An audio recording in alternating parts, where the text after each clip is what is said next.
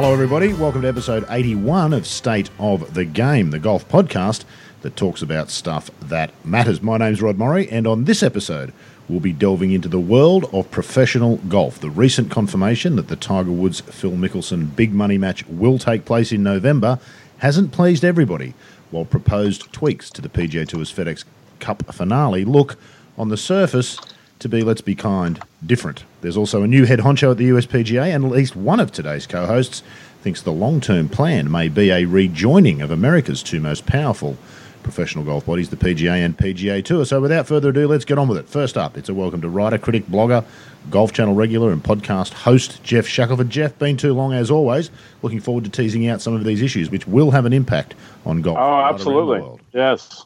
Oh, they will. I, I uh, do look forward to chatting about yeah, it, Rod. Indeed. Down here in Australia, former touring pro turned course architect, columnist, commentator on the game, Mike Clayton. Clayton, lots of things happening in the game as always. Looking forward to hearing your thoughts on some of it. Yeah, thank you, Rod. It'll be interesting. It's coming up for the Australian summer of tournament, so we could perhaps touch on that. But uh, yeah, it'll be fun to talk about the more recent stuff. Indeed. Well, you've uh, kind of segued nicely. Shaq, I wanted to start with you and the Mickelson Woods match. I know that you wrote a piece the other day on your blog saying you were quite looking forward to it. Of course, it hasn't made everybody happy for all sorts of different reasons. For those of us down in Australia, the clash with the World Cup hasn't gone down particularly well. What's the appeal of the match, do you think, for you? Well, uh, there's a sentimental element that the Skins game used to be Thanksgiving weekend. And when that went away because well, because of uh, money. yeah. uh, it was a two hundred fifty thousand dollar putt doesn't mean as much as it used to, um, and the star power is just different. And the season's long. It just went away for a number of reasons. I, but it's uh, people have been missing it, and uh, it's it's a time of year when it is an ideal moment for a little golf exhibition of some kind. I think it'd be more fun, uh, or would have been more fun a few years ago when they didn't uh, like each other as much.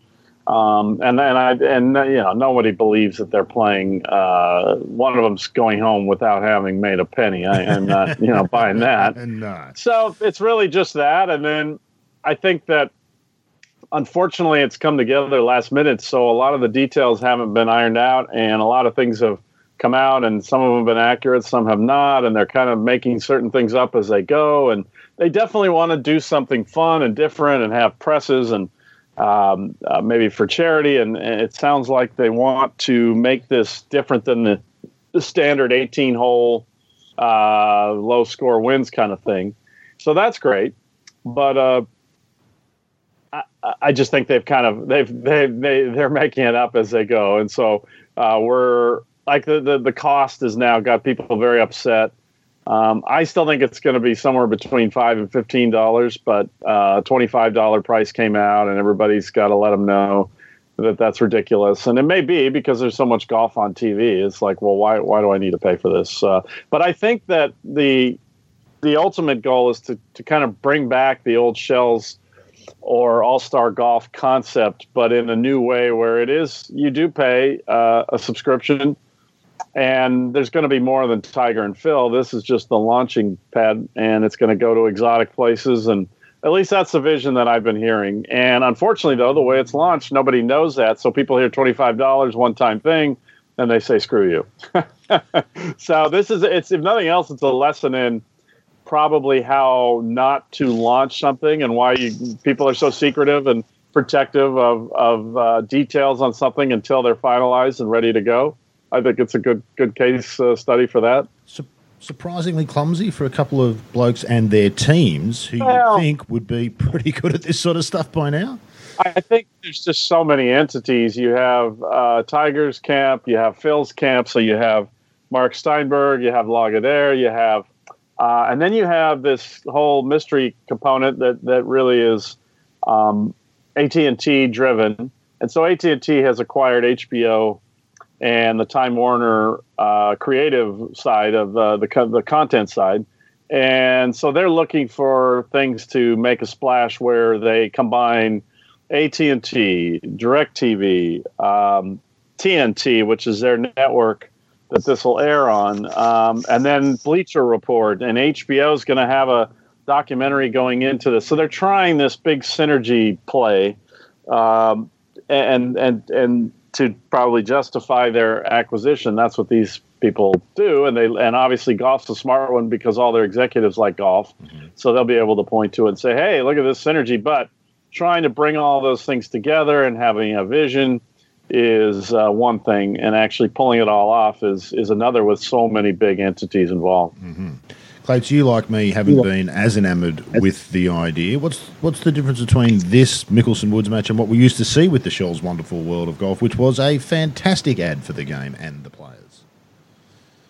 Well, it wasn't for nine million bucks. I mean, I, surely golf's got a better way to spend nine million dollars than a match between two guys who are long past their best, which is kind of not fair. I mean, and I, I, I said somewhere else, and this is not fair either, but uh, it's a pity that Phil wasn't quite a good enough player to ever give Tiger a decent match when it really mattered. So we had Snead and Hogan at Augusta and um, Palmer and Nicklaus at Oakmont and Trevino and Nicklaus at Merion and Watson at Nicklaus at Turnberry and Augusta and Pebble Beach and even Norman and Faldo at Augusta. But, you know, can, can anyone remember a great match these guys ever had apart from the one at Doral? Certainly not in a major. So I just don't see that there's any great rivalry because Tiger was so much better. And, and, I, and, and, I, and, it's against the World Cup. I mean, it's like pick a better week, but there probably is no better week, and no one in America cares about the World Cup, which is a pity because we care about it down here because we've paid so much money to get it. Including the PGA Tour Clates, which is probably a little bit surprising. I know they have yeah. limited influence with particularly the likes of Woods and Mickelson, who are huge stars. They already made the yeah. concession, dropped the purse to nine million from ten million, so that the FedEx Cup wouldn't be equalled. But goodness, for the for the PGA Tour to kind of go up against their own event. Oh, wow, I mean, well, yeah, yeah. they're getting money. Clearly, it's not going to happen. But how much better would the World mm. Cup have been if the tour had said, "Why don't you two guys go and play the World Cup for America?" Mm. And, and Tiger and Phil, you know, they talk about this grow the game rubbish. I mean, if you, know, if you want to grow the game, come and play the World Cup together in Australia. How mm. much better would that be? Mm.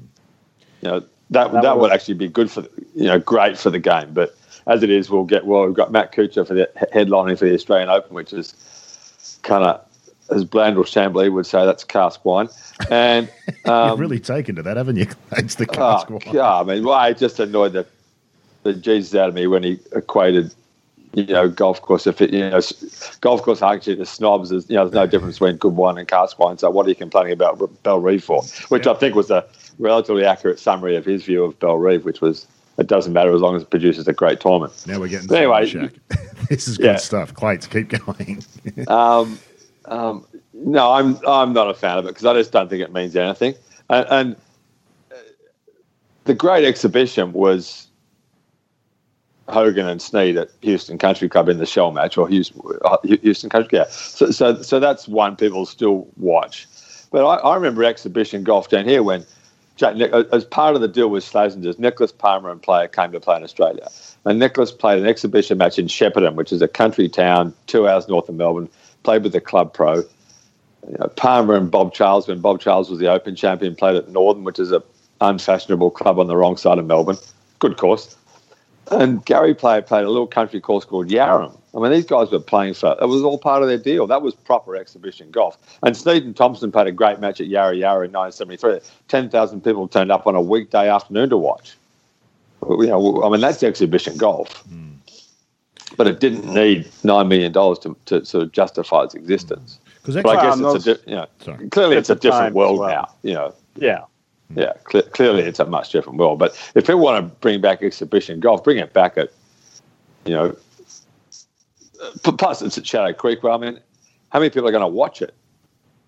On site. Actually, on I thought site. they'd get a big audience, but I'm starting to wonder about that now. Yeah. Now, on site, is there any any crowds at all on site, Geoff? A lot of it's not clear. They haven't decided. They are uh, debating between a limited gallery of, of high roller uh, types who pay big money and uh, uh just letting uh, having a ten thousand crowd, ten thousand person crowd kind of thing. Uh, so again, these are all details they're still trying to to to figure out. Yeah, indeed. Well, sh- surely it'd be better if they played at a course that everyone could access, and, and you and you had a you know you had twenty thousand people watch. I mean, you know, as many as is practical to watch a one person match, but Yeah. playing it, pl- playing in Vegas in front of a crowd of high rollers who, well, spam, Oh, yeah, yeah, spam me, you know, spam me. I guess, Shaq, on the upside, what will be really telling is the fact that it's pay per view will be the ultimate arbiter of whether it's been a success or not, won't it? It's that simple. Uh, if people No, don't we sign won't know up- the numbers. Hey?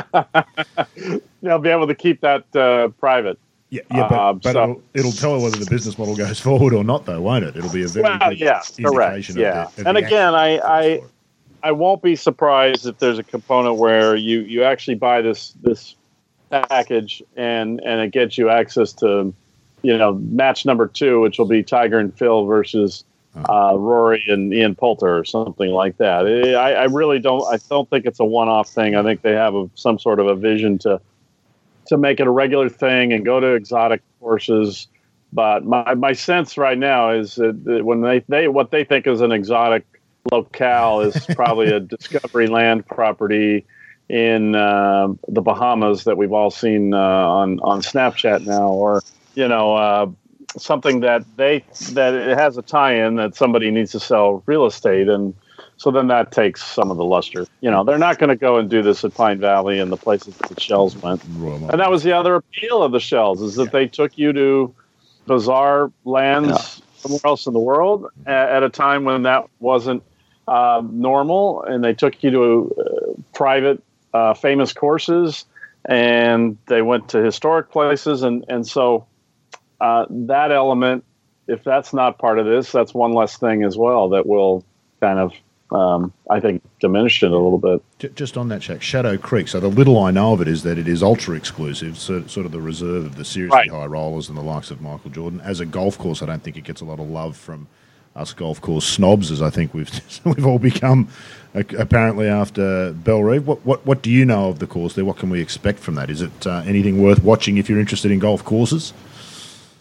Um, the drone shots and the uh, aerials will be cool because it's in the middle of nowhere in the desert, and they built this forest. Really, it was Steve Wynn's private course, uh, and then it kind of quietly became a, a, and may have always been intended to be, but it started as his private course, and then it became uh, kind of a place for high rollers, and then MGM uh, controls it now, I believe, and it's now you know a, a more accessible high roller course. it's still expensive and still very private Yeah, though, you and you and uh, you know the the thing that most people said it was the best known for and coolest uh, the coolest part of the experience was you would you could go there and order anything you wanted and uh, they would be able to make it. And they had they had people of course trying to stump the chef and uh, you know I want a I want a lobster roll but I want it with you know uh, something whatever. And then so that was a fun little thing. Uh, I don't know if they still are that way. But uh, you know it's your normal Fazio. They planted a ton of trees and then they've had the you know, they're pine trees in the middle of the desert, and uh, a lot of water features. Steve Wynn was big on on water, but he didn't want big lakes because he had eyesight issues and the glare. And there's the you know it's it's all it's just this massive uh, vanity play that's very uh, soulless and and and uh, uh, devoid of of of, of uh, I mean it's just everything where again it goes against that's wrong with everything where game. golf is headed these days. Yeah, indeed. Yeah. If you ever do get the chance to get there, Geoff, uh, and you want to try and stump the chef, have a crack at Vegemite on toast. You might be a chance. Oh, Order Okay. Vegemite on toast, Okay. and you might just catch him out. You never know whether they've got a jar Yeah. Vegemite uh, on hand. All right, let's uh, move on from that. Exhibition golf per se is not such a bad thing, is it, Clates? But done properly, in this one I think it's great. I love exhibition. feels contrived. And uh, But it's got. I mean, again, uh, you know, it, there's got to be something compelling, and they're trying that with Yeah. the Hmm. all or nothing, and and maybe presses. Um, is that but be I'd still I rather see. I'd still their rather own. see some stymies in play and things like that to to really get my attention. Yeah. How about if they played with some wooden drivers and Oh, Clates. no, that, You know, Phil and. Phil and Tiger uh, would actually be two people who might Mm. might get a kick out of that.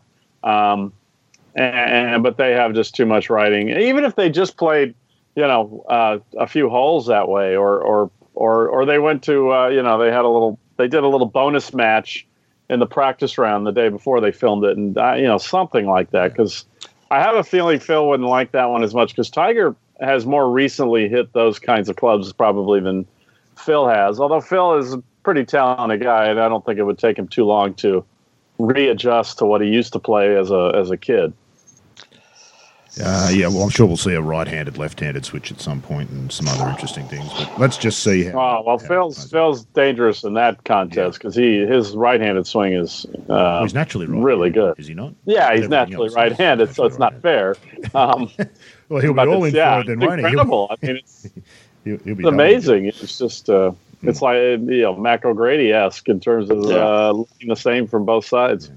Last thing, Shaq. What was your take on going up against the World Cup being a PGA Tour event? What was your What was your thoughts about that? I mean, are the PGA Tour just completely unconcerned Well, I about think- that, or I think that's why they picked Friday. One of the reasons they went with Friday, um, because that way the World Cup is still in the United States. The final round is not Right. um, tainted in any way, Mhm. and um, yeah, no, they just they had they just picked this because of Thanksgiving, and the tour took some money. out. they'll they'll that million dollars. It's not going to the winners. I'm probably going to the PGA Tour to. You know, have Mark Russell on hand to do the rules or something, and uh, yeah, so they have a that, that's another thing I understand that's kind of held the whole thing up is they've intervened with their uh, and as they by the way they are entitled to do that's sort of the relationship the players have with Mhm. the tour and, it, and it's and frankly in the it's in the tourist's best interest to, to do that to protect themselves. Um, so but you know it, it, it still looks bad and it's still still not great. No. I, I get your I get your annoyance but I mean I I'll be tuning into the World Cup because of the venue. I don't I don't uh, I don't care who's playing frankly this year No, that's- and that's the whole problem with it, of course, and that's why we've sort of taken it a bit personally here in Australia. Mark Hayes is the media manager at Golf Australia. I know you know Hazy, Geoff, and he's very passionate about Australian golf, and he's very uh, been very vocal about you know feeling like a kick in the guts for Australian golf that they've chosen this weekend to hold, and I, I tend to sympathise with that. Uh, that point of view. Let's move on because there's some other interesting stuff going on. We'll, we'll, see how that pans out. I think the pay per view element of that mate, is what makes it interesting. And if there is going to be a package, that'll be interesting as well. And I may be more inclined to be a bit more supportive of that as an ongoing notion. Let's turn our attention to the FedEx Cup, Geoff. Playoffs have never really worked in golf, have they? And it's been constant tinkering since the FedEx Cup was invented in uh, 2007. But boy, we haven't seen anything like what's supposedly being proposed for 2019. Are you across these frankly bizarre changes that are being discussed for the Tour Championship next year? am I what Are you across them? Do you know? I, I, I just have this notion that the leader's going to start Across 10 them? under at the Tour Championship. Is that right? And everybody else will start 8 and 7 and 6? Uh, the, well, we don't know the details yet, but the, the FedEx Cup leader will start at 10 under, and then it'll be staggered from there. My guess is their obsession is to protect the top 5 Mhm. Um, so my guess is number two will be eight under, and, and, and number three will be six under, but but it really is not a big deal then to be in the top five even. So I, I really. I am anxious to see the details. I almost think they've kind of let that get out just to see what the reaction was. no question about. Um, it uh, it has the potential to make the last day more way way more in- interesting. Uh, that hasn't been at times, but it doesn't make the first three interesting days interesting. It doesn't make the playoffs events the uh, the, the the other stops any more interesting.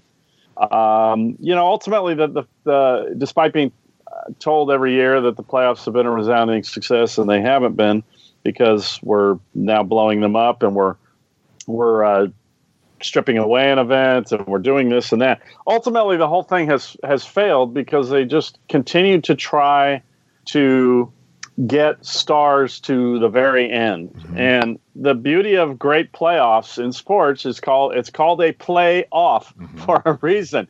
People get eliminated, and sometimes very very successful people uh, or teams that you didn't expect to get eliminated. And so they, from the beginning, have built the entire thing around okay, we have this season long race, uh, and then we want to protect those people in that season long race through the playoffs themselves.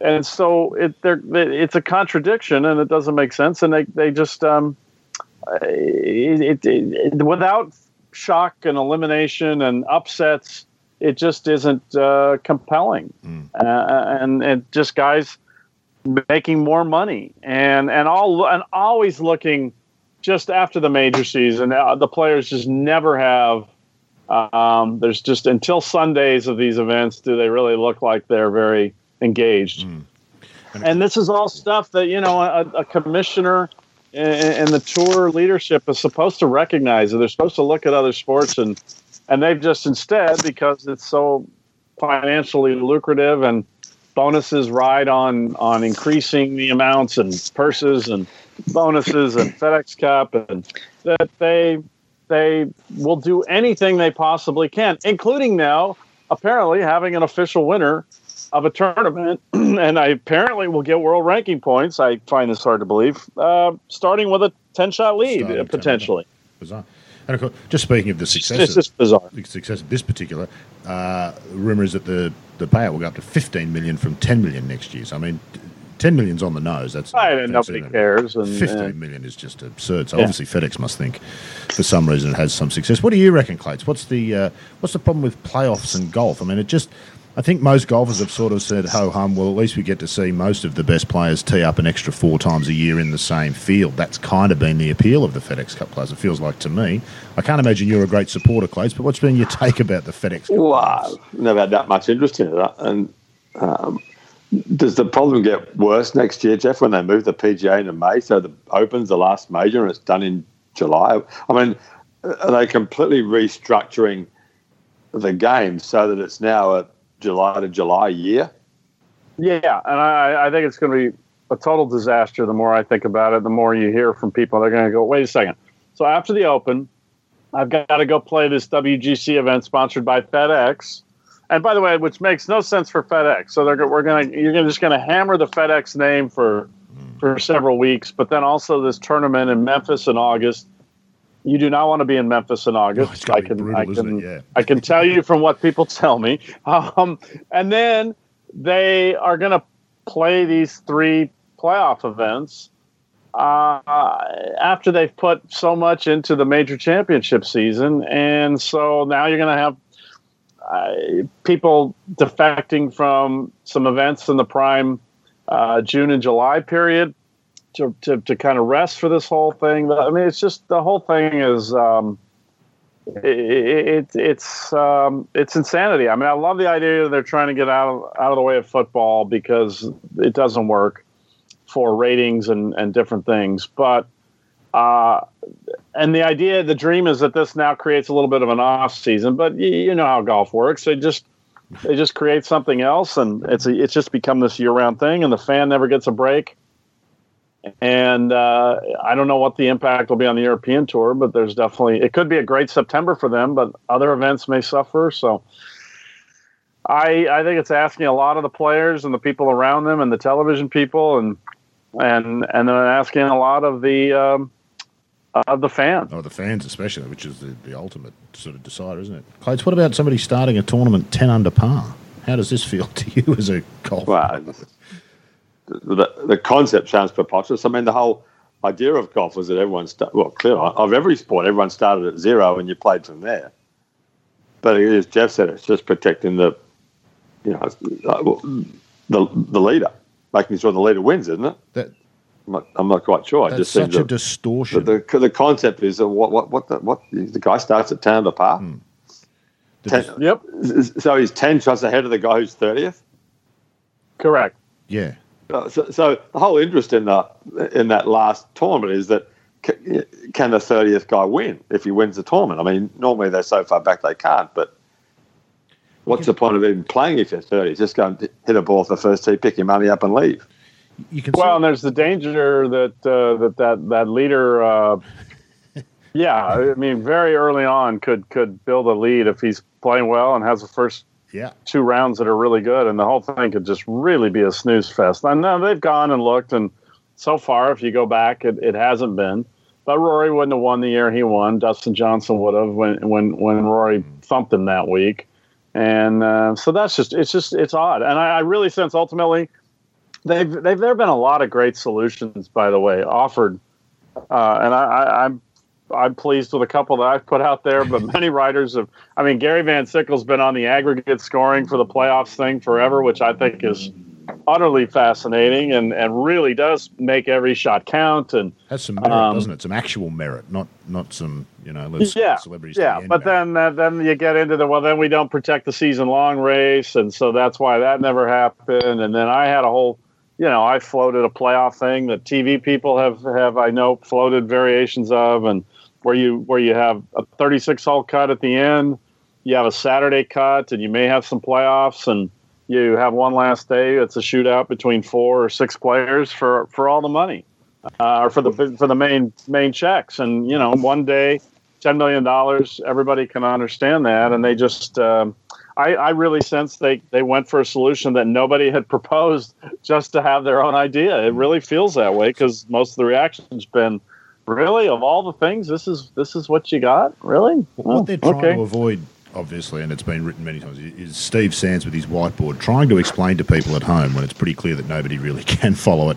Who's winning yeah. the FedEx Cup as the thing? It's awful television. It's awful for golf. This kind of solution that they've thrown out there up the flagpole to see what happens. Will the players go for it, Geoff? I can't imagine that any legitimate golfer would put their signature on a plan to have somebody start a tournament ten shots in front of the rest of the field. It goes against. I actually think. Uh, I actually think a lot of the players will like this one because, in a weird way, it it almost uh, it, it, it, in a weird way it brings to me the players closer together if you take this playoff uh, seriously. And and so if I'm somebody who says, well, uh, gosh, I mean, if that leader doesn't have a good week, I, I, have a chance to, to get in contention. If I have a good week for for the the the, the 15 million after not really uh, doing much in the playoffs. Whereas the current system now at least just basically protects those top five people if you're really obsessed with protecting the season long thing. So I actually could see rank and file guys going, God, I just want to get to the tour championship, and then we'll uh, we'll poison the food of of the Mister Ten Under Par, and we got ourselves a golf tournament. I, mean, I'm not, not no, of course that would never happen, but I could see where again, you you just we've seen tour championships where that person leading the thing has come in and they've just they're done, they've they're shot for the season, they won't they're worn out, and uh, and somebody else wins it, and and uh, you know they could. So I think they could actually like this. Wow, it's not, plus the bonus money is just so good that, oh, that, cool. that, they just all shut up about it. but uh, the idea, of, I think the biggest problem is really asking the players and getting so much of their input. I mean, we we love Geoff Ogilvy, and there's about three or four other guys you look at on that on on the uh, PAC and the policy board who you say, okay, he's he's pretty bright and worldly and likes sports, and he can step back, take himself and his golf game out of this, and say, okay, as a sports fan, does that work? The rest of them just think about themselves, mm. and this is the danger of the, the tour leaning on the players to shape these things. They're the first time they did, and uh, I don't think Tim Finchem got quite what he wanted, from what I understand. And the players got their way, and that's why the thing hasn't been right. And so, um, I, you know, that's the danger. They just, they just, they're they're really good at golf. They're not necessarily big picture, long term thinkers no. about, or or able to put themselves in the in the uh, in the the seat as a fan. As a fan, Clay, it's not really golf, is it? How can if we've come to the point where the world's premier professional circuit has opted for a format that's not proper golf, is the game in more trouble than we thought? Well, well there's, there's, the professional game and there's the game, isn't there? The game's fine. It's the professional game. I mean, Geoff's concept of, which is of reducing the field down, is basically what happens in Perth. They play that mm. tournament at Karrinyup, right. the European event, where 36, it's cut up to 36, and they cut to 24 on Saturday night. And the almost the best part of that tournament was the Saturday night playoffs, where Aphibarnrat was not going to make the 24. He got it up and down, made an unbelievable pass somewhere, and made the 24, and then he goes. Everyone goes in equal on the last day, and they and they play a series of six hole matches until there's a winner, which he won, and that's actually a great format. It's a brilliant tournament if you're looking for something different. But Saturday's fantastic because it's all about who makes the 24, and I think there were how many guys in that playoff? Right, there were, there were oh, nine guys nine, in that playoff for like nine, three, three or four spots. spots. It was brilliant TV. Mm.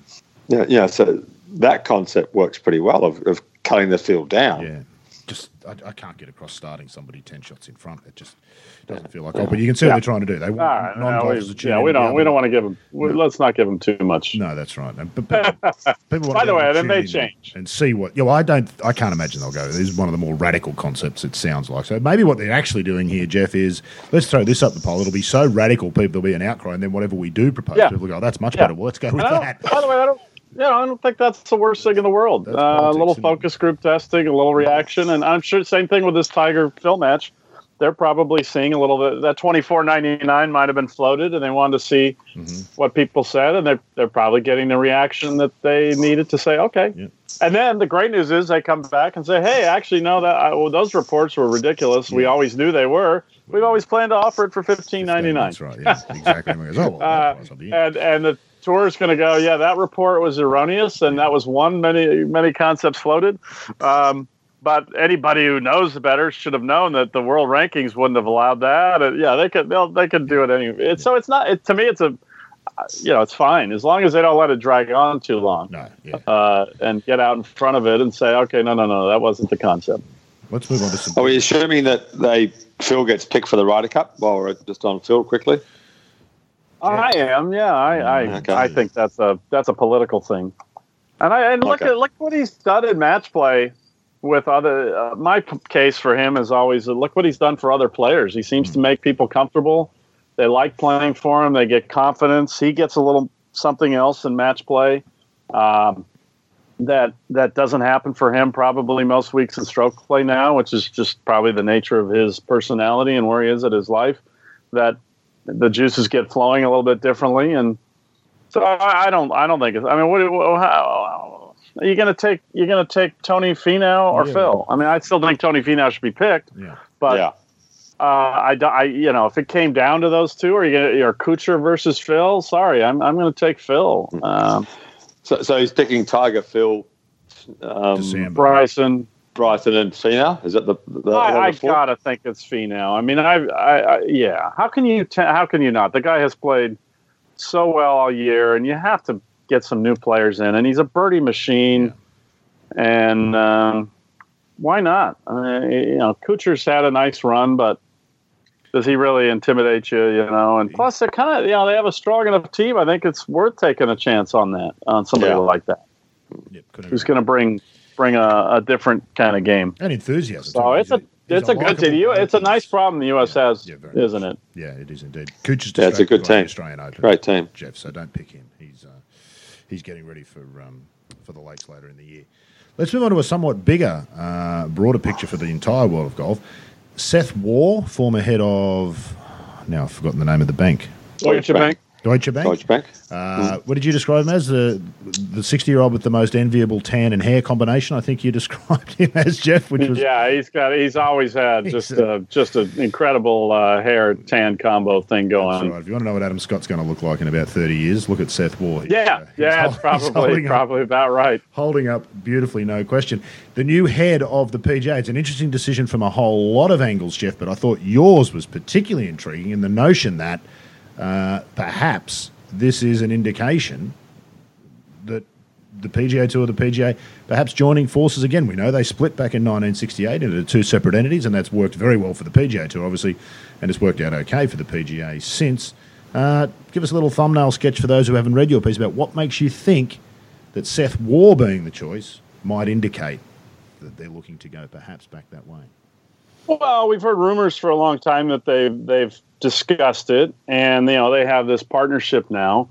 And I just threw it out there as it just it's more likely than ever with these two, with Jay being Jay Monahan basically being mentored by Seth on business and and negotiating and all that. So, you know, and I've seen them out to dinner at many tournaments. They're they're very good friends still, um, and I don't see Seth Waugh taking this job for a long period of time. He has a very substantial net worth, and he's a member at some of the greatest golf courses on the planet. And and I don't see why he would want to uh, run the PGA day to day after running um, one of the biggest banks uh, in the world and doing it in a way that was really a big deal. They they basically when they came to the United States, uh, you know, they built it into the, the, the U.S. Deutsche Bank into something. And so he's he's done some pretty big things in the business world, and no offense to the PGA of America, but it's just not uh, on the level of what he's done before. And then, um, so he was asked about it on Golf Channel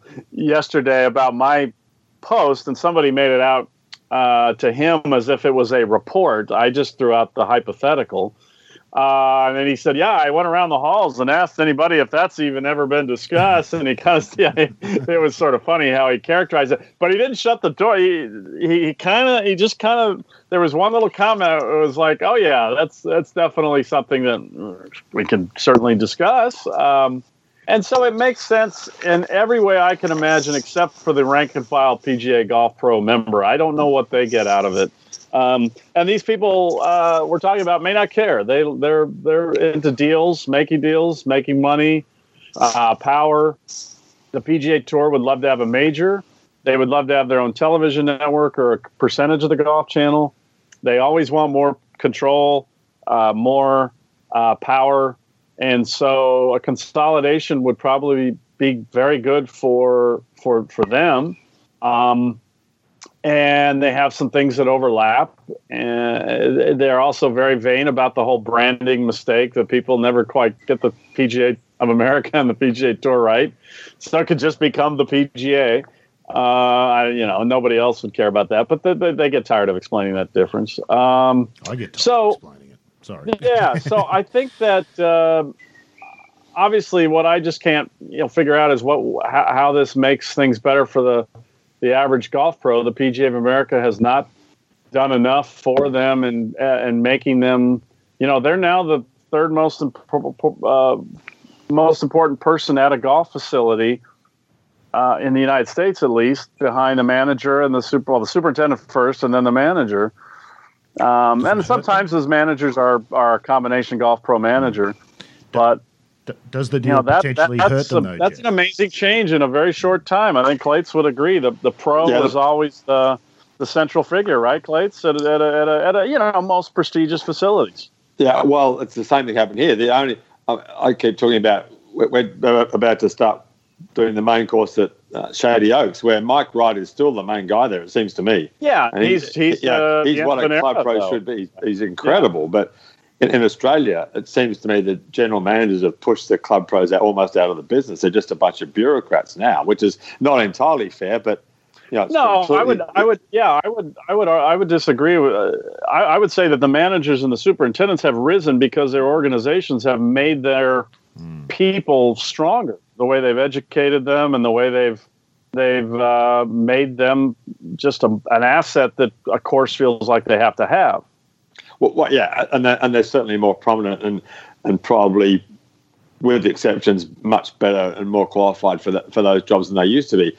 But the club pros in Australia, I mean, everyone knew who the club pro was at the Australian and Royal Melbourne, and well, they still do at Royal Melbourne, but but now it's you know they're they've become golf shop bureaucrats really.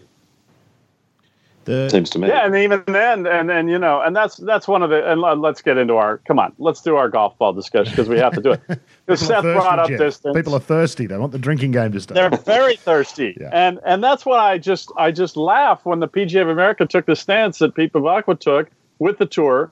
Uh, that the golf pro, the PGA of America, that they they they're they're anti-distance, and you know they have a big say uh, because they're they run shops and and they sell things. Well, no, really, another thing that has killed the golf professional is that people now buy their golf balls and equipment off site oh, and at, yeah. at bigger stores. Mm-hmm. So including PGA so Tour superstores, Geoff. Right, right. So the idea that the golf pro will be hurt by a rollback in distance because I don't. The logic doesn't even work that no. they won't buy, buy golf balls uh, at their course. Uh, it, it, just doesn't. It doesn't even logically work. Um, but they throw that out anyway because it sounds right. People go, "Yeah, that's right. It's going to undercut the pro." Like uh, I don't know how. The people still have to buy golf balls. Yeah, right. Now the other stuff they're buying somewhere else. So. I, I, it's so anyway, and of course, in so in his first interview, Seth had he gave the um, I have my own opinion, but I haven't looked at it from the corporate angle. Just, just to step back a bit before we go forward. You said there that you can't see what might be in it for the PGA members. Is there a potential loss for them? That might be the decision that they come to. Well, it's not going to be a step backwards. Therefore, uh, we can do this thing without it being a problem. Do you see what I'm saying there? Is that have I oversimplified that? Oh, I can. Oh, by the way, uh, I mean I can think of ways that this could be amazing for the golf professional if they really put their energy into it. And these are smart people, but I just don't know if their energy is. They're more interested in a in TV money and big ticket things like that. But I could see a case where they have a, they they create a pension program and a, and a benefits thing that and, and an educational element and more promotion on on tour golf. Um, I could see, you know, one of the things that just drives me nuts is is is um, we we keep cutting field sizes um, in professional golf. So an event like Los Angeles, we used to have a such um, Southern Cal PGA qualifier every year get a spot in the tournament. We had an amateur qualifier, and we had um, of course, Monday qualifying still goes on, but I don't know for how much longer. So they could have every tournament could have a a spot for uh, the section champion. You know, there are things like that they could they could do if they put their mind to it. And the tour promote the PGA which, yeah. I just I just don't know if they're ready to put their mind to it yet. understand that. well, I guess Rod, the history, well, Geoff, the history was that at what 968 the players broke away because they felt like they had, well, they, they argued and felt like they wanted to have control over their business as opposed to being controlled right. by a bunch of club pros, correct? Yes. Right. Right. Yeah. And then so, Europe, Europe followed in 1972 with John Jacobs, and Australia followed with Graham Marsh, did it here in the mid 70s. But of course, Australia's gone back now. Mm-hmm. Australia's done what you're talking about doing, and they've they've uh, re-merged the the PGA and, and the PGA Tour. It happened here for a different reason because the tour basically didn't have any tournaments, so there wasn't a tour left here anymore. So that, that was really why it happened. But we've actually gone back to the players and the club pros being under one roof again, which makes sense, really. But because it started off that you had the ridiculous scenarios of Jack Nicklaus not being eligible to play the Ryder Cup for five years, and all those all those crazy things that were that, rules determined by the PGA, and the players sort of said, "Fair enough, we've had enough of this. This is ridiculous." Just remind so, us of some of the stupidity. What was the rule down here if you were when you first turned professional coach? You couldn't get you couldn't take money for a year as a professional. Why? Play, Why? uh, well, well, because well, my guess was that that was a rule made by club pros who were jealous of players, perhaps I'm not sure, but there was a there was a Roger Davis, for example, finished. He got an invitation because he was the leading trainee in the country mm. to play in the 1974 Australian Open at Lake Karrinyup, which was the last Australian Open that on the system of well when it rotated around the country, mm-hmm. and he finished fifth in the tournament and got zero prize money as a professional. I mean, just I'm a hmm. golf pro, and he finished fifth, and he got no money. Mm. It was just, and I think that was the last year of that system. But you know, you know, I mean, the, the, when Peter Thomson turned pro, he, he, had to nominally do an apprenticeship for three years. So he, he was almost still doing his apprenticeship technically when he won his first Open. First, open. first, first trainee ever to win the Open. Um, so, so certainly when he played his first Open at Portrush in 51 and finished sixth. He was an assistant golf pro at Riversdale in Melbourne, technically. Hmm. Yeah, you know, there, were, there were just these bureaucratic, silly rules that. So the PGA breaking away from the, so, so the players, you know, Nicklaus and Gardner Dickinson and Golby and those guys, Palmer, who instigated that break in '68, were just working their way around that madness. But I mean, all that stuff's gone away now. So given the reason for it was to take control of the playing of the professional game, then perhaps mm. 50 years later, it's time they yeah. got organised and went back to the way it was. Well, the power shift has obviously switched now to where the PGA yeah, Tour is a yeah. far bigger and, and more financial entity than the PGA. I wonder, Clates, though, down here in Australia and in other parts of the world, I can't help but think that if this behemoth was created, and it would be a behemoth, whilst we get very little um, consideration from the PGA Tour in particular for what's happening with professional golf down here, and the Mickelson Woods thing up against the World mm. Cup is sort of one kind of example. Does that make the situation perhaps worse for us? Should we be concerned about Uh, golf's always worked. Part of the great thing about golf is it's worked on these lines of tension. The PGA Tour has never owned one of the majors. It drives them mad, Right. But it hasn't been Yeah. bad Yeah. for the game. Yeah, that's why we. Yeah, and now we have the FedEx Cup that we sat and bitched about for thirty minutes. Yeah, So that's right. So, so those two Yeah. joining together, Clates, would we be right around the rest of the world to perhaps be concerned about what a, P, a, a Well, US golf behemoth might mean for the rest of us internationally? I'm, I'm, I'm not sure anyone who's working in the business in America cares about what happens around the world. That that, you know, it's, a, it's, it's such an Uh, insular. no, there's money Yeah. involved. They, yeah, well, yeah, yeah. I suppose they're happy to go and play They're a career to- for, you know, th- th- they're happy to play that tournament career. Where apparently last year the guy who runs that tournament career wanted to have like a purse that was bigger than the Tour Championship and the PGA Tour would let yeah, yeah. Yeah, Oh yeah. but, uh, yeah. So um, I played with a friend last night who had an idea. He said, "Well, if they merge, because we were talking about this last night, he, he read your blog and he said, why don't they merge the Players Championship and the PGA into one tournament?" Mm. Which I thought was kind of a silly idea And at move first, it but around the world, Clates. well, that's the well. That, that's always been my Mm-hmm. flogging horse. Is that you know I can't believe the PGA is always going to be the unloved fourth major behind the other three. And if they moved it around the world once every Olympic year, it would be, it, it, it, you know, in 50 years, it's got a chance to be the most loved Yeah, tournament. I mean, yeah, yeah. Augusta are the geniuses that, you know, that, that they've got the Asian Amateur, Yeah. which I think is on in a couple of weeks. They're the geniuses at marketing that tournament. I mean, it's it's the number one tournament now. Yeah. Well, Whereas- because they, because they embrace the world, they want Yeah. the world. They they even bend their rules a little bit to get you know give an exemption now and then to somebody to have that international uh, intrigue, and that's great. They're brilliant at it. Is- is- but you're it's still you're absolutely right. They they they still blew that, and and and and by the way, they have now locked in basically to 2030. They, there's two years, and one of them is going to be Quail Hollow, uh, and the other one's going to be either the course they build in Dallas or it's going to be another course.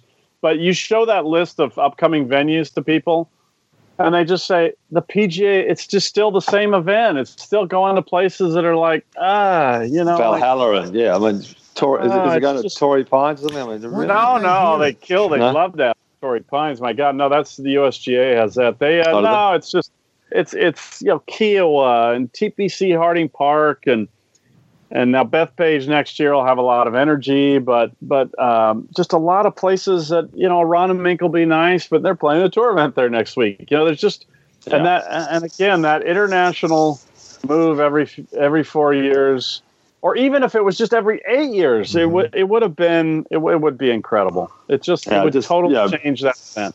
And they just Royal did- Melbourne, you know, play Yeah. Royal Melbourne and Hirono and Yeah. Walton Heath and Oh. or you know, And by the way, if old they court, whatever. I mean, just sorry. If they merge, that international element has a better chance than it does with the current I was just about to ask Yeah. structure of the that. Yeah. Yeah. America. Yeah. But Plus they're locked would- in until yeah. 2030. So I mean, Yeah. the next time they're talking about a venue for that every that that period would be 2032 for the Olympic year. So And- it's and- just so far off. And, and the argument that they can't make money out of it. I mean, I know how much the Victorian government paid for the President's Cup. I mean, it's a staggering amount of money.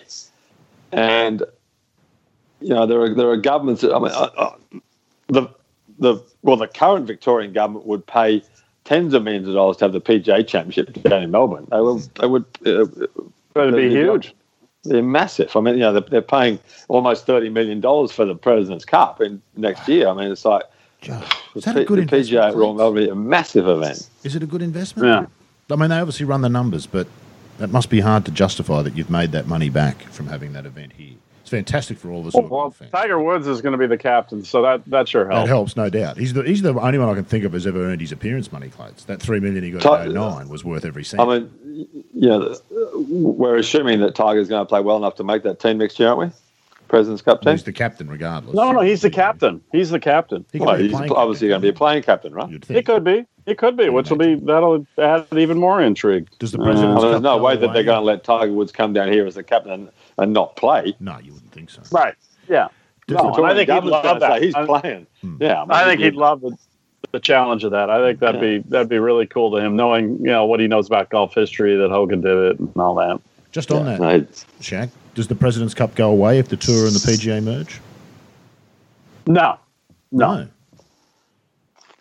no. No, They like President- President's That's Cup's good. different. Yeah, it's good. Well, Yeah, think the it, it, you know, the rest of the world would just take it up a notch, which they will eventually. And yeah. all it takes is two or three really absolutely better players at the at the far end, and um, so, well, we thought we were seeing the start in '98, didn't we? We thought that it was going to become competitive after a couple of, couple of events of being after '98 when the internationals won for that only time. It felt good, and that close call in South Korea, Clates. I think you were there. That was an extraordinary event. Oh, well, it was terrific. Yeah, it was a great, it was a great one. Yeah, compelling viewing. And again, any match play is better than yeah. than most stroke plays. So I think we welcome it. Yeah, tough especially when they're, they're, going to the Royal Melbournes of the world. Yeah, absolutely. Tough. but again, we're going back to where we started with the the concept of the exhibition match. I, mean, mm-hmm. I was talking to a friend the other day who was explaining to me the, the history of the Davis Cup and what happened to that last week. And he was he said, well, it started off as a friendly exhibition match between Australia and America. Uh, no, Great Britain and America, and put up by Dwight Davis, which was the exact same concept of Samuel Ryder's right, which was a friendly exhibition match between golf pros in Britain and America and it you know it kind of you know it's morphed into well certainly the Ryder Cup's morphed into something more than a friendly exhibition match. But that's you know the President's Cup. You could argue that, that that's what that is really. It's it's great. It brings golf around the world. You get to see Tiger Woods and Mickelson and the, you know the great American players down here, and, and you know no matter what vehicle you use, it's great to have those guys travel around the world and have people see them play.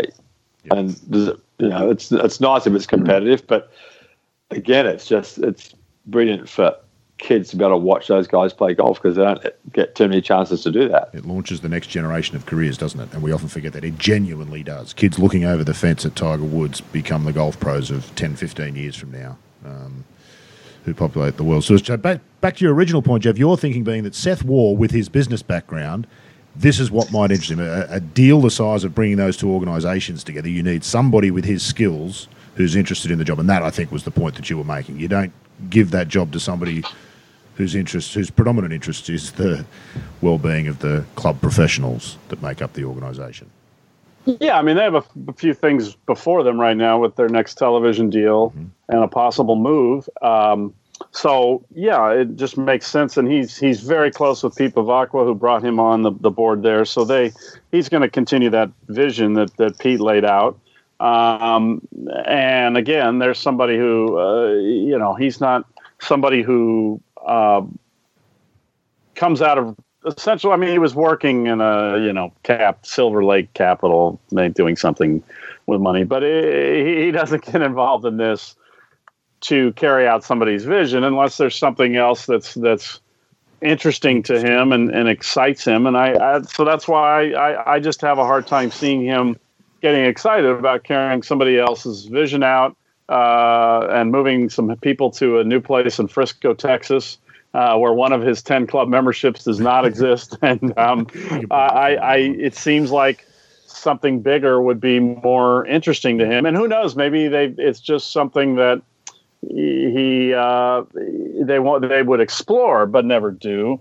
Um, and maybe he was bored I, uh, and he loves golf. I mean, he really, really loves the game and it certainly is something that that um, you know if they if they remain headquartered in in West Palm Beach, it's near where he spends his winter time and things like that. So I I think though that these guys tend to think about what would be a fun thing to put together and they kick around possibilities and there's just so much and by the way i mean we we golf is does not get huge ratings it, and people wonder why uh, it it uh, attracts this kind of, of intrigue on the business side. But then when you step back and you say, okay, yeah, you're right. We're not we're not other sports. We're not World Cup soccer. We're not the NFL. Uh, but right now we have Brian Roberts, the head of Comcast, um, who uh, is is acquiring things. You have Disney and and uh, uh, Time Warner uh, Time Inc. and all these different acquisitions and things going on. And then you have AT and T now, who has their CEO on the PGA Tour policy board. And so you have all these major power players that love golf, and there's a fantastic whole behind the scenes business thing where these guys are kind of playing these little miniature versions of the big game of business with the game of golf um, and it's it's fascinating, but it's also a little bit scary because you do sense sometimes they lose sight of the game and what is good for the game. But then you also are given some comfort because they love the sport and they're not wanting to make deals to make things worse because they have to hear it from people when they go to a golf course. So um, it, it's it's a it's a fascinating little world behind the scenes that involves some of the most. I mean, the only one who's really not involved because he doesn't like golf is Rupert Murdoch, but all the other major CEOs and and business um, people in media right now have an interest in golf. Mm. And uh, I mean, there should be a full time business writer on all this mm. uh, covering it. It's just yeah. incredible stuff. And and and by the way, there could be a major 50 60 billion dollar deal that that gets thrown maybe because of uh, or happens because one of these guys is is trying to beat the other guy who's a member at Augusta, and he just wants to, you know, make to steal it from somebody he doesn't like. I mean, it's just all sorts of so, fun, so, kind of fun. I, I Sixteen think. and turns the fortunes of a third world nation in a four ball match. Yeah, I mean, yeah. none of this is going to, uh, yeah, the, hopefully do that, but it's uh, it's still intriguing and. Um, and then there's just you know the other thing that's a, there's a great Vanity Fair piece I linked in that that item that so what I just said is the case, but then all these guys are vying for things that the tech industry and younger people look at and go, well, that's all just so. that's so last year. We're doing other things. We're into subscriptions on Netflix and streaming and all that's where it is at. And so, so then you have that element. Are these guys eh, involved in all these little power spats and games and and and envisioning deals for things that will be useless in five years because some other technology kind of moves around and maybe something like this streaming thing with Tiger and Phil does catch on. I mean, so it's, it's clearly because nobody really has an answer as to, to what it is that uh, will really work mm. uh, on media just keep going forward. So keep, keep, throwing stuff up, and one of them people are going to take up. And yeah, well, and you know, maybe the answer is that there's just a lot of different ways people get things. Yeah. You know, they still mm. some people still like print, some people still uh, uh, like to read on a Kindle. They read on the internet. Mm. They read off of Twitter. And maybe that's just the way the world will be going forward. And uh, golf is, you know, some people are going to like munis and, and a simpler game, and some people are going to spend five hundred thousand to join a club and be part of this uh, group of people who are uh, very exclusive. And, and so choices and, and variety, maybe that's just kind of the way it's going to be. And that's okay. Interesting stuff. I can hear that you're. Uh, I know that you have to go, Geoff. So we will end it there. Oh, but, uh, that wasn't me. We didn't get to talk about um, uh, Bellerive, so let's. We, we should do that. Yeah, uh, a little bit. How many, um, how many words know, do we need to sum any up? Of the US how, many, how many words do we need to sum up Bellerive, Geoff? Yeah. Well, no, I think that no. The more interesting conversation is is. I mean, I don't know how much of you saw of Bellerive because I know there were some international television issues. that may have just been the UK, but it was just the UK. We saw it all. I, I thought the more interesting reaction was how many people, even given this thrilling finish, um, with great crowds and incredible energy, uh, that their takeaway was, you know, that was that should have been more thrilling to me than it was. I felt like something was missing because when you see a guy hitting seven irons into the par fives and never, you know, really hitting a long iron in it, I, I, I, I told you guys in our little pre-show uh, that I had two different people write to me who said, you know, they they roll their eyes at all the the, the distance talk, and this was the first time they went, oh, yeah, I, I, I get what the, what you're saying. There's there was something missing, and and I mean it was still thrilling. Oh, but no question. Did you guys great finish sense that? Clates, your take, Bellerive. Well, I think the well, it shows what a terrible climate American midsummer is for golf in certain parts of the country when the oh, ball just doesn't bounce at all. So, so you, we came off Carnoustie where what the ball oh. does on the ground is incredibly important. So it's just watching the, watching golf when the ball's not bouncing is incredibly dull to me. Um, you know, when and more people recognize that now too. Don't you agree, Clates, than a few years ago? Yeah, I mean, you know, you talk about how great the golf was. Well, someone hitting a 170 yard shot that lands, you know, with no wind, that lands within five feet of the hole and stops. Is that a great shot? Well, no. It, it, you can go to Royal Melbourne in the wind, and it's an incredible shot to hit it within 30 feet of the hole. That's sometimes a great shot. But when there's no wind and it's soft, it's it's always second rate golf. Yeah. And it, w- it, was made by Tiger, essentially. I mean, Koepka's like yeah. as bland as cast wine again. But I mean, t- Tiger made the whole thing because, you know, the greatest thing out of this year is that Tiger's Tiger, I think, if they did the world ranking points this year, is in the top 10 mm-hmm.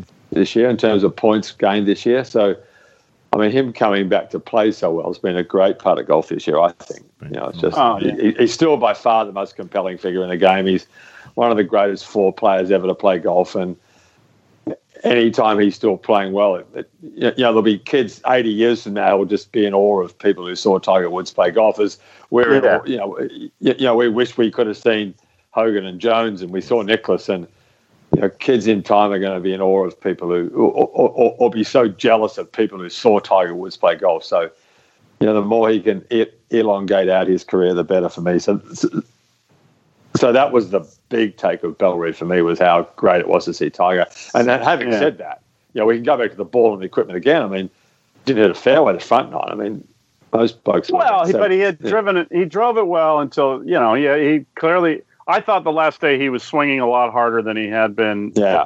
yeah. in the first three days. That beautiful rhythm that he'd finally found.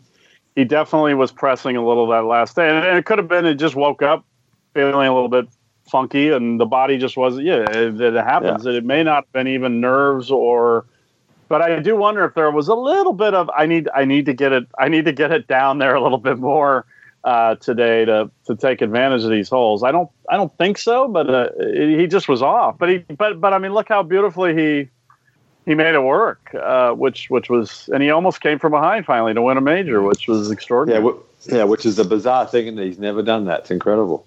Uh, you know, uh, yeah, I guess. I mean, uh, people, it's am- it's amazing. Don't you think it's fascinating that the people actually want to diminish his career right. or, yeah, put, yeah. put a little asterisk on yeah. that that oh because he never came Jump from up. behind it's like well there's some great horses secretariat went right out and nobody ever passed secretariat i mean yeah. Um, it's just some it's just i'm like how could that be a how can that be a negative? I, am 14 majors. I don't, right. I don't if, you, if you, flip it around, what it says is that 14 times he had the 54 hole lead in a major.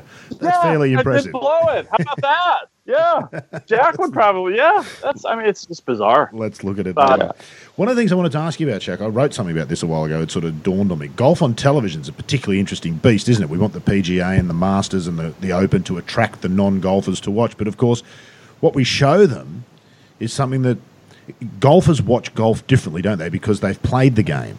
So when my mum watches golf, she doesn't play golf, and, and all she sees, because the producer and the director, it's all they put on, is guys hitting wedges to five feet because that's a spectacular shot. They think that's what golf is, don't they? They can't appreciate golf the way we do. So those people you're talking about who used to roll their eyes at your distance talk, suddenly appreciating that Koepka hitting at 350 off the tee and hitting a seven iron from 230 to eight feet. Yeah is not as impressive as it might look on TV in that sense. Am I making sense with that? Golf's an interesting sport, isn't it, in terms of viewership, because most of those watching participate.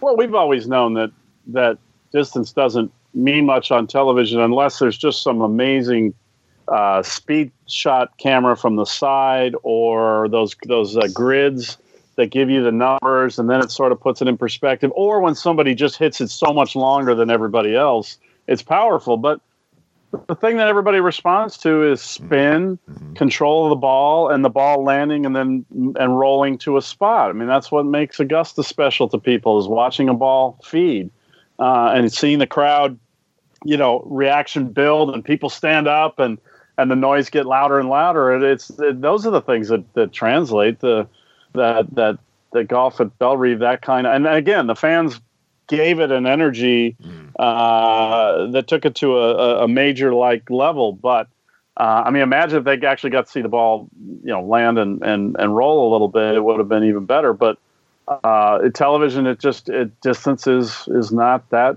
great on TV. It doesn't mean much. No, exactly. What do you reckon about that? Clay? Even with with TrackMan and stuff. Um, well, the, the tracer helps, doesn't it? It makes it a bit more visually sort of appealing. But the tracer it gets people more excited when they see a guy work the ball. Yeah, you know right. that like Tiger on, or they, it gives them the immediate feedback. Uh oh, that's we know that line is not right. good. That's not where you wanted to, you know, to hit it. What do you reckon about that, Clates, that, that, that golf viewers? I mean, I reckon ninety-five percent of people who watch ninety-five percent of golf play golf. So you watch it in a different way, don't you? If you didn't play golf, it's hard to understand how a shot to thirty feet at the Open can be a great shot, isn't it? Yeah, Absolutely. It, uh, Yeah, the, the yeah. appreciation is different. I mean, you know, when you stand over a three foot putt yourself on a fast green and breaks right to left, and you realise how terrifying it is, you have a new respect when you watch them on the 18th at the Masters with a three footer. To you think, yeah, I'm going to make coffee because that's a gimme, and while you're making your coffee, you think, actually, I had one of those one day. That's not as easy as it looks. So, Yeah, yeah. Golf looks really easy on TV, but it's not. The other thing good, good last week was Brooke Henderson winning the absolutely. um, Open in Canada. That was a kind of a cool thing for her to do. I thought that was, that was a, I think a dreadful golf course, but it was a, it was an interesting tournament and, and, a great win for someone who's a tremendous player. and, But and an good for her. authentically great ambassador for the game, Clates. There's nothing fake about Brooke. is? She's been to Australia a couple of times, and she is as nice and as good a role model for the game as you could find anywhere. Genuinely, isn't she? She's Yeah. fantastic. And Yeah, and she's a tremendous player. I've watched her play a bit. She's a Yeah. tremendous player to watch. Great fun and gets on with it. Yeah, so- yeah. finds it, hits Well- it,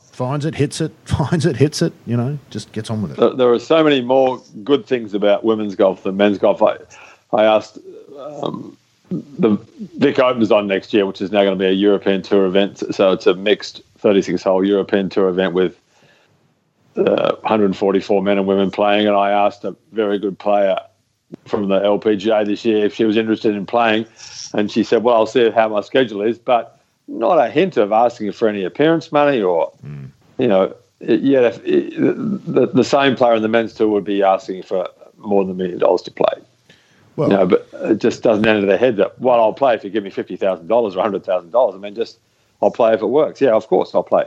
have we got time for you a know- gender discussion in golf, Shaq? I'm not sure. Did you see that Inbee Park story the other week?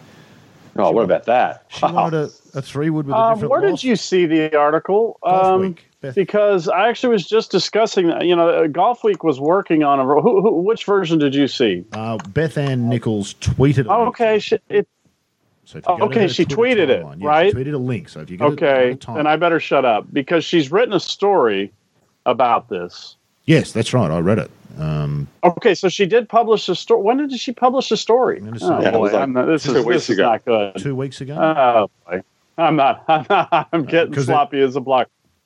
Okay, well, I uh, won't put you in an awkward spot. My guess is that that No, start no, no. I've been trouble. wanting to blog about this because it is the most staggering bit of gender inequality uh, that I've I've ever heard. When you know that, like, I just came from the U.S. Amateur, where you have you know, sixteen year olds with with club manufacturer reps. They know by first name basis and get whatever they want. So if you want to set up what happened, because I know Golfweek worked on this for a while, and and um, so I'm it, unbeknownst to me, they did finally publish the story. Okay, so stand. So she had she had two TaylorMade no two TaylorMade fairway woods right or four tailor made Right. hybrids and woods, and she wanted replacements, and She's they said you can't player. Clayton's you have to pay for them That's right. unless you use a out. TaylorMade driver. And she said, "Well, I'm using a Srixon driver," so she just put four Srixon clubs in instead rather than pay for them. But I mean, talking about gender inequality, how ridiculous was that point penalty at the US Open yesterday when that girl changed her? She, you know, she came out from the break and uh, her shirt was on back to front, so she pulled her shirt off and put it on the right way, and they penalised her a penalty point. What? Alizé Cornet, I think it was. I, I, she was pla- it- playing the. US Open yesterday. Oh, you're saying And tennis? she- Sorry. I- in But she tennis, had an undershirt on. She had She an had a bra, undershirt yeah, on. of course. Right, Yeah, before so- you so get excited. yeah, yeah. So yeah, right.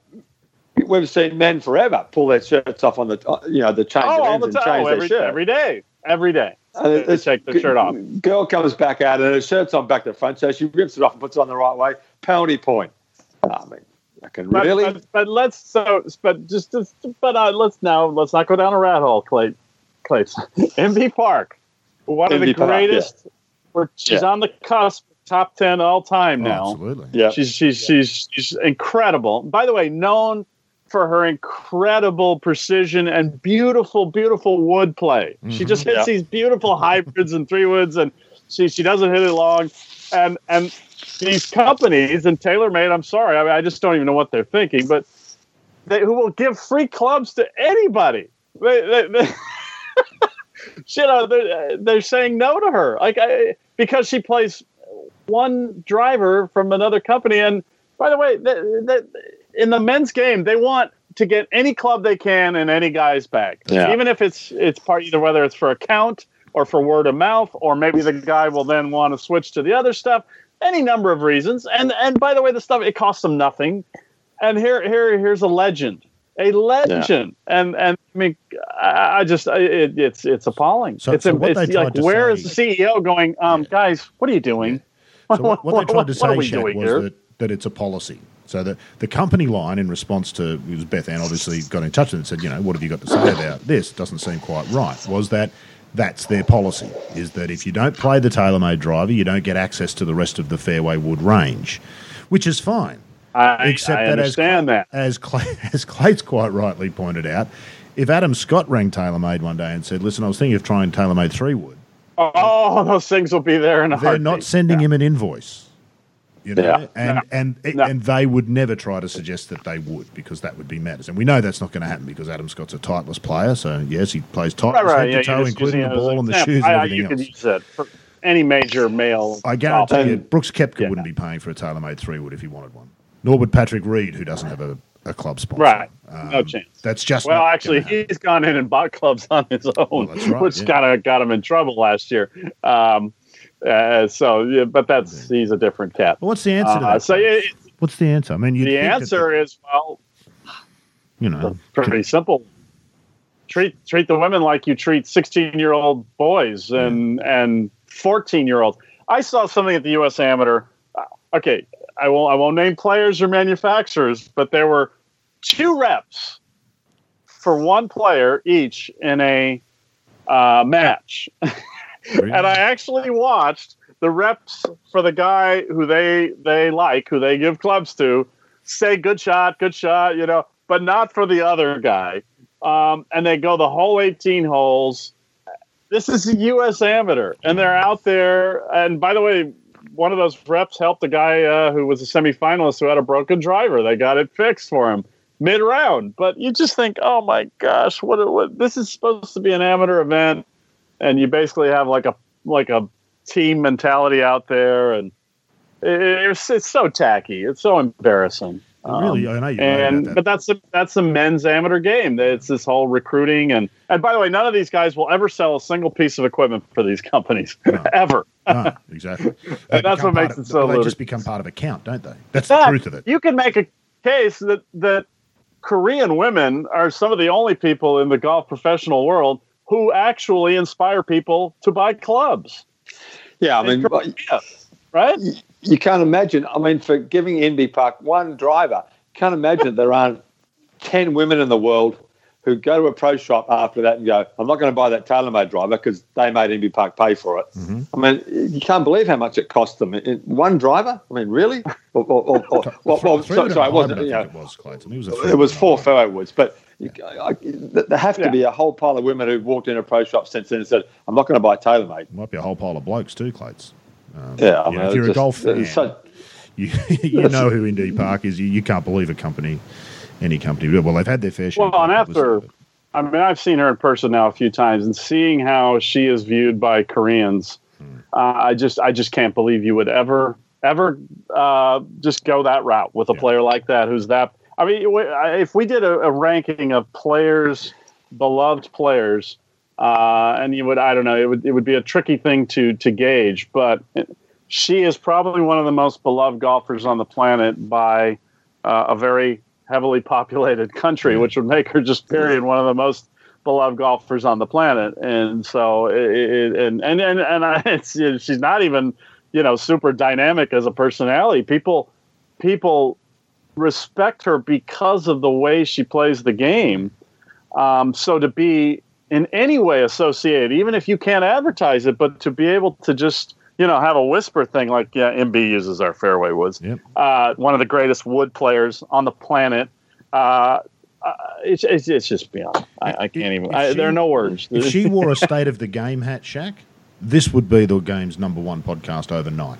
That's all it needs. Oh. So you go and talk to her about. Uh, Are you? Is that a suggestion? We that the state of the game did not make the Golf Works twenty one golf Oh, I, podcast did, I, did, list. I actually didn't look at the list. There's been a number of them. There's, Oh. so, there's so many podcasts now, Shaq. I mean, how can Yes, you? there are. How can There you are. be Yeah, there part of the? I mean, Um, all right, so I got to tell you one uh, Yep. thing about the U.S. Amateur, and then I then we probably have to wrap this up.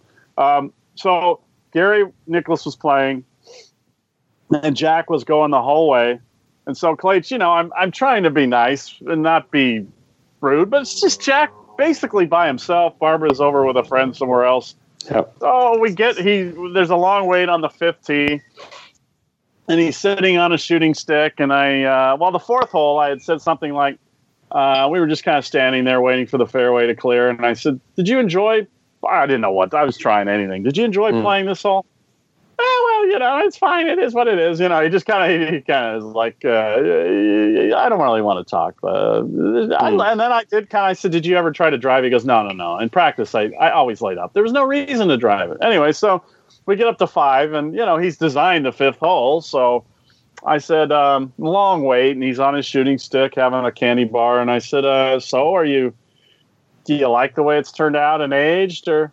Oh yeah, you know, it does what it's supposed to do. Well, like okay, he's he's, he's locked in on Gary, which you know, and I was I was and in a way I was kind of protecting him because a few people like kind of wanted to come and blab to him and and uh, they didn't. So um, after the round, he's great, and I asked him a question. I had stumbled on something, and I wrote a, an item for Golfweek about it.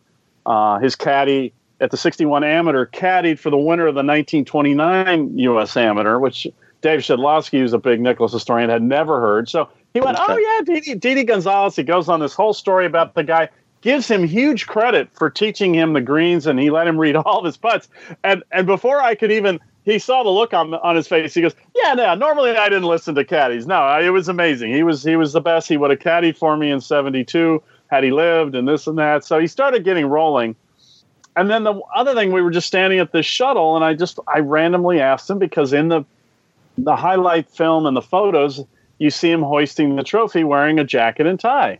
And I said, "So did you um, did you did you put on a jacket and tie for the ceremony?" He says, "Well, if you say so, I, I can't quite remember." And then he paused and he looked at me and he goes, "But I always traveled with a jacket."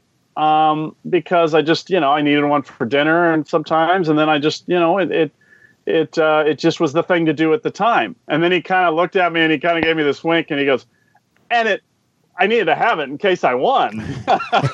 and and it was like it was like what it was just he looked at me like it was like one more little thing that I did to yeah. remind myself that I'm here to win, you know. Um, so it was just cool. He's he was uh, it was just neat how he he would ask other kids in the field like standing around the shuttle. Well, how'd it go today? What was your round? You know, where do you go to school? I mean, it was just amazing, and the player dining and oh yeah. Uh, what other So I don't know how that? many of those kids really realized how cool that was, but 30 years from now, when they, they go, you mean Jack Nicklaus walked around the U.S. Amateur and was talking to everybody, and uh, I mean, it would be like Bobby Jones doing it at, at, the Masters if he could have. So mm-hmm. it was it was really fun to uh, to talk to him. He had and he had a couple other little little fun anecdotes that were just uh, you know, he, he, bragged a couple times, which he's allowed to a couple. That's okay. You can brag. Kind of earned it. How many other sports Clates can you get? This is one of the great and unique things about golfers. How many other sports can that happen where one of the true greats of the game is out just wandering at a small event in that sense compared to yeah. what he's achieved? It's amazing, isn't it? And people wander up and talk to him, and he's open. And you know, I don't think we'll get that from this generation yeah. of players whose celebrity is much greater. Um, but what an incredible sort of a, a story. Uh, on that last thing for me, Shaq, is it time we changed the categories of golf? You've got professional, you've got amateur, which is really professional in waiting, and recreational. Do we need to delineate? Yeah. Because as you would have known at the US Amateur, you're not at an amateur tournament, are you? No, it's like a minor league uh, or web.com vibe. And I mean, the only spectators of, uh, during the stroke play are family, friends, and, and uh, club manufacturers and agents. and, and, the, agents, and the comical yeah. thing is, the agents go if there's somebody they want, they go all 18 every day. And then I started. There's a couple who have a sense of humor, so I, you know, I'd go up to them and go, "So you went to law school? Uh, remind me why again?" And um, and and you know, you ask them, "So if he sees you today, how is that different than him seeing you yesterday? And you know they're flipping you off, and it's like it's just so ridiculous. Uh, yeah. And it just, but it just strips the event of this uh, feeling that you're at an amateur, and then you see the man. You know they're in scripted outfits, and they're and they're and they're wearing corporate hats, and uh, it just it just is um, missing something. It's it's kind of What do you reckon? sad. Clates? I don't know what the answer is. Gone too far, Clates? Amateur golf at the elite level is no longer amateur, is it? You would see it consistently down Yeah. there with the kids that play at Well, it was- who are in the state. It was silly when we played because it was so hypocritical that amateur status rules because everyone was getting stuff for nothing and breaking all the rules. Right But now Yeah. it's now it's completely the other way. And they're all wearing Titleist hats and you know, um, yeah, it's complete. Well, there's got to be a happy medium, I suppose, isn't there? Really, it's, it's just It is what be. it is. It's, it's one of those things that, but but it's you know, as it is in Australia, it's just assistant pro golf. It, it, it's just kids preparing for professional golf who are playing. Yeah, yeah. So I guess they have what the mid amateur in America is 25 now. Geoff, is that their age for the mid? Yeah, yeah, and that just doesn't seem the the quality of golf is great, but it's not. Yeah, this is definitely a notch up. Just look at how you know Stuart Hagestad made it to the second round of match play. He was the only mid amateur that that made it anywhere. Uh, Cole Hammer was barely 18. Uh, Devon Bling, the the other one of the finalists, was barely 18. And by the way, De- uh, Cole Hammer, all the kids we got in the final four were great, great young guys, uh, smart and and respectful. And Cole Hammer is just a total golf geek, and He's a star, isn't uh, he? You're just waiting to happen. oh, he's Cole just Hammer. he's just a great. Great. I hope he. I hope he stays this way. he's just, just a like he'd hang around after, and we'd chat a little in the press center. The the, the four writers that were there, and he, he you know what the coolest thing was, Clates. You'd appreciate this. Um, he spoke admirably of his opponent, uh, Mm. and and I, and you know, not in a lip service kind of way. Like he, he goes, he said, you know, like after the first two holes, it was like I couldn't believe he just killed the ball. Like I thought, and he kind of said, like, oh man, this is going to be interesting. You know, it, it was in a way that was not like boyish wonder kind of thing. It was just he's a golfer, he's smart, he respects other talent, and he and he watches other people and learns from them. You know, and that's what kind of the great ones do. Uh, so it was just cool to have a guy like that, um, and to see that that there's a reason he's playing so well. He's observant and he's uh, he's smart and he's obviously very Yeah. talented. So, Be- best uh, but yeah, we had a really great, great. And then Viktor Hovland is just a great, you know, another Norwegian, great personality, kind of quirky.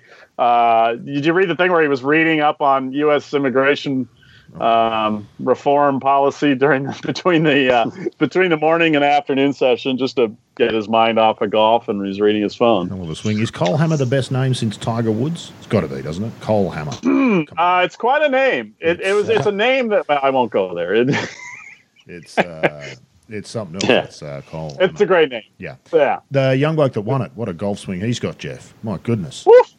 Hey, there's a peek about- into the about- future. If you're worried about the ball now and how far it goes, there's a peek Um, into the yeah. future. Him and Cameron. Well, all the kids. Uh, Devon Bling, the other finalist, launches the ball in a way you just you just the height of it is so unbelievable. I mean, the 12th hole is essentially unplayable now at Pebble Beach.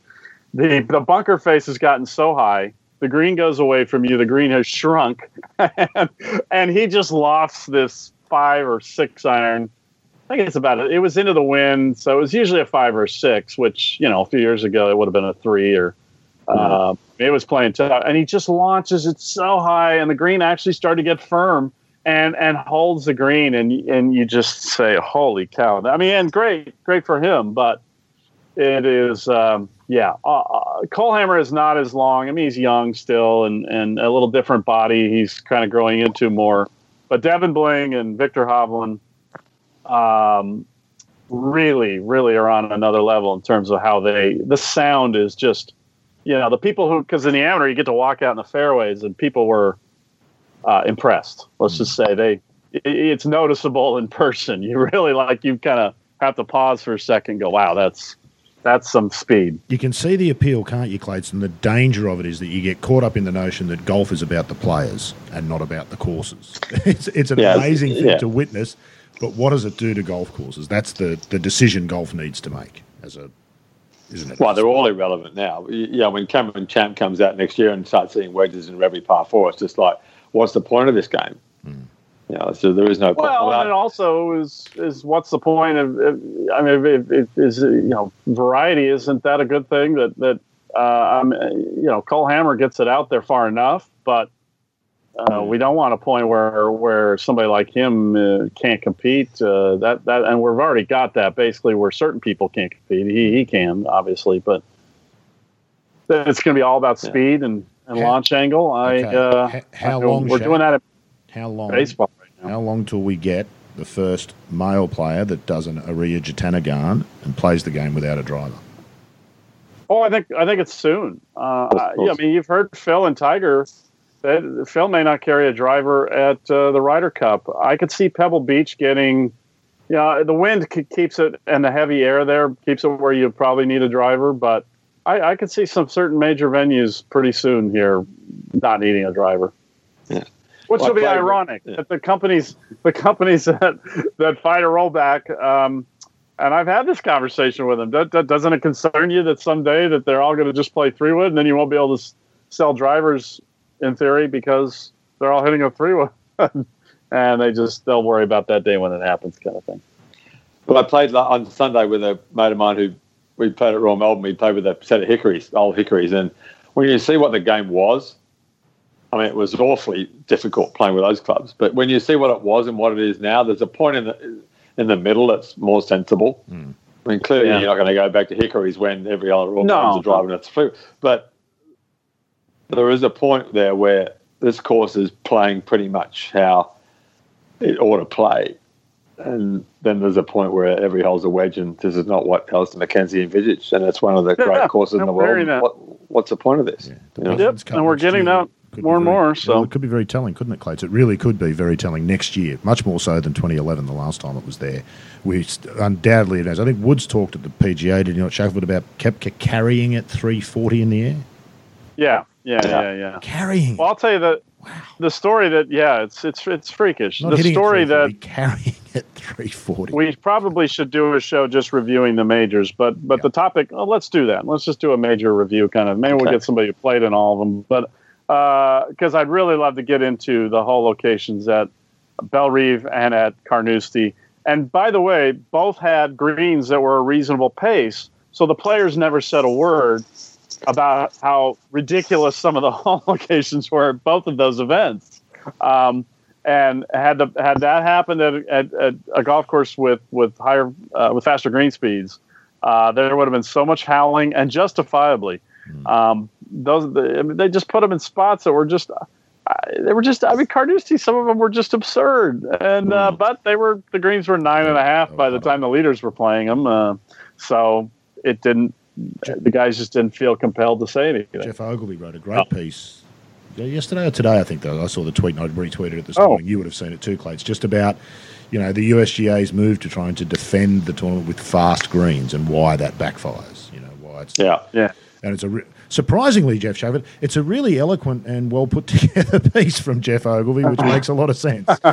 Um, Where uh, where is this? Uh, I retweeted it. I'll find the link. I've sent you the link Okay. to the Yeah. Inbee Park story too by email, so you can. I retweeted Yeah, well. I found that. I got. I'm gonna have a busy blogging night. Clearly, I, I've, I've been wanting to rant about the park story, and I, Well, it's I uh, it really is No, disappointing, wa- and it needs to be exposed. doesn't and, and as Clates notes, this this incident in the tennis just uh, Yeah. it really. Well, I- I, mean, I'm not, I've never been a huge subscriber to the, the gender inequality thing. You know, because some because purses are just you know the men get bigger ratings and Yeah. there's more money on it. But this kind of stuff is just is just disgusting. It's pathetic. Well, and the Serena Williams thing. So it's Inbee Park. Serena Williams being told she, she can't wear the cat suit at the French Open, and the Alizé, uh, I- I think it was Alizé Cornet, t- you know, changing her shirt on the court. I mean, it's like three things that just would just yeah. women just be going crazy about stuff like that. Is that. that, what, is that what's next? Clates? Hashtag Me Too Sport in sport. Me too, support. Yeah, yeah. Well, that's just yesterday was complete madness. Yeah, that's But crazy. yeah, but but but not as crazy as the Inbee Park. I mean, that was just that's TaylorMade scoring the biggest own goal ever. I mean, just Well, can't imagine how many women aren't going to buy TaylorMade clubs now after that. and I'm sure they're not the only ones. The attitude, no doubt, prevails through all. I mean, clearly the manufacturers don't see the value. That Their, their thinking must be, Shaq, something along the lines of women don't move clubs. Because most of the women don't have a club manufacturer support them. The, No, they by don't. far the majority Yeah, exactly right. do Yeah. not have. uh, yeah, a I, I, I manufacturer guess that would be part of the thinking, but the world is such that in the, in the equipment business, um, it's a total package for people when they buy into a to a brand, and and I mean, I just don't know. Again, uh, men can admire, and men can and do admire Inbee Park and the way she hits her woods. So I would really want to be the company that that uh, uh, is is the one that whose Yep. wood she's hitting, and then you just somebody goes, oh, of course it's TaylorMade, you know. Or yeah, instead, it's wow, she she wanted TaylorMade, but they just couldn't find a way to get them to The her. So way. why would you, you know, Yeah. branding and marketing and all of it is now it's not necessarily gender specific. It's just a, it's a total package of different things that influence people. So uh, why would you why would you even take the risk to to to taint that influence in any way? The only one Uh, that would have Plus, been worse, you know, Shaq, pl- would It be- seems like a rare misstep because they're usually very That's good right. about Yeah. that kind of stuff. That's that's why it also surprises me. Imagine if she'd hit an iconic three wood to the 18th green to win the tournament. Right? Yeah, or double eagle. Uh, Yeah, you know, on the did what Mo Martin hole. did at, at Birkdale a couple of years ago. Imagine had she done that and how that rep Yeah. would have been. would have been. It's the only yeah, way and it that's could have what been. uh, worse. you know. That's what these CEOs and, and executives get paid to think through, and, and it's indicative of a lot of things in our world. They don't think through some of these things, but it, it just seemed like a it, it, it's a it's a very of, strange. quickly, did I see Mark King is coming back to the golf the golf world the head yeah, of TaylorMade? What's, yeah, yeah, yeah, what's yeah. he doing? He's back somewhere. On uh, USA, uh, Right. so we'll get to hear more of his uh, wisdom. Is that still going? Hopefully- that website? He'll try to have just one driver a year for them. Was it hopefully. Hack Golf? What was his website? The the great No, no, they, that thing died the immediately. marketing solution That- where the the, the, Yeah, yeah. the, That- the that consumer died was going to solve all the he game's problems, so. and it sort of fell over. We could talk forever. We shouldn't. Clay, it's been fantastic We should. have you aboard. All right, we're going to figure out that major championship Yes, we will. episode. You know who I Yeah. think would be a good. Uh, we'll, we'll, we'll, well, we'll, we'll discuss a guest, but I'm, I'm fairly certain. No, he played three of the four. I was gonna. Well, we still may talk to him. Well, just So, get Tiger. He'd be interesting to hear what he thought. Tiger would be nice. He'd be Tiger would be nice. Interesting. Um, we'll talk about that. Clay, it's great to have you aboard. We never hear enough from you. That's my fault. I apologise again, but No, selfishly. I I get- get to hear a lot from you when we're not on air, so that's nice for me. But thanks for taking some time today. Thanks, Rod. Thank you, Geoff. Enjoyed it. Thank Shaq, you. Always too long between episodes, Shaq. It was again this time around, but thanks. I know that you are beyond busy these days, so terrific to chat to you, and uh, thanks for taking so much time. Well, I'm I'm uh, I'm a little less busy right now, just getting ready for the Ryder Cup. So I'm I'm really excited. It's been fun reading up on that. I just wrote a story on that for Golfweek, and uh, we'll be Paris? doing. What's going? that? Are you going to Paris? Yes, I am. Oh, wow. I am. I'm Wow. very excited about the uh, my first international uh, Ryder Cup. Fantastic. Now, now, European Shaq, one. you tell me you're going to Morfontaine while you're in Paris.